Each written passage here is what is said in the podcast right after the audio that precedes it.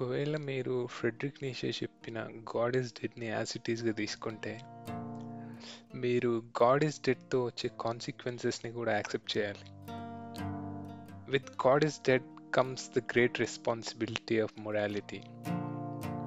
మీరు ఎప్పుడన్నా చూసుకున్నట్లయితే God is always linked with the morality. Why we need a God? because God gives us some values that we obey in our life.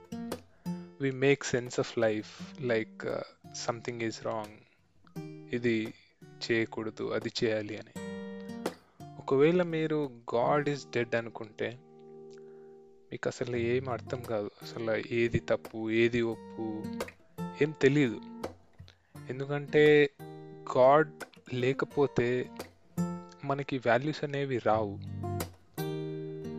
ఒక ఇంటర్వ్యూలో Jordan పీటర్సన్ని interview అడిగింది.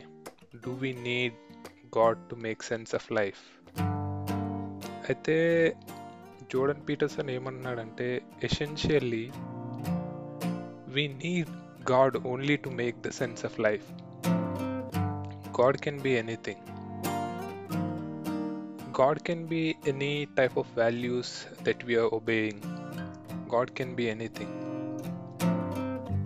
we need some values, some moral values to obey, to fit in in a society. We need some values. For these values to sustain for a longer period of time, we need God. So ఇప్పుడు మీరు God is dead అని అనుకుంటే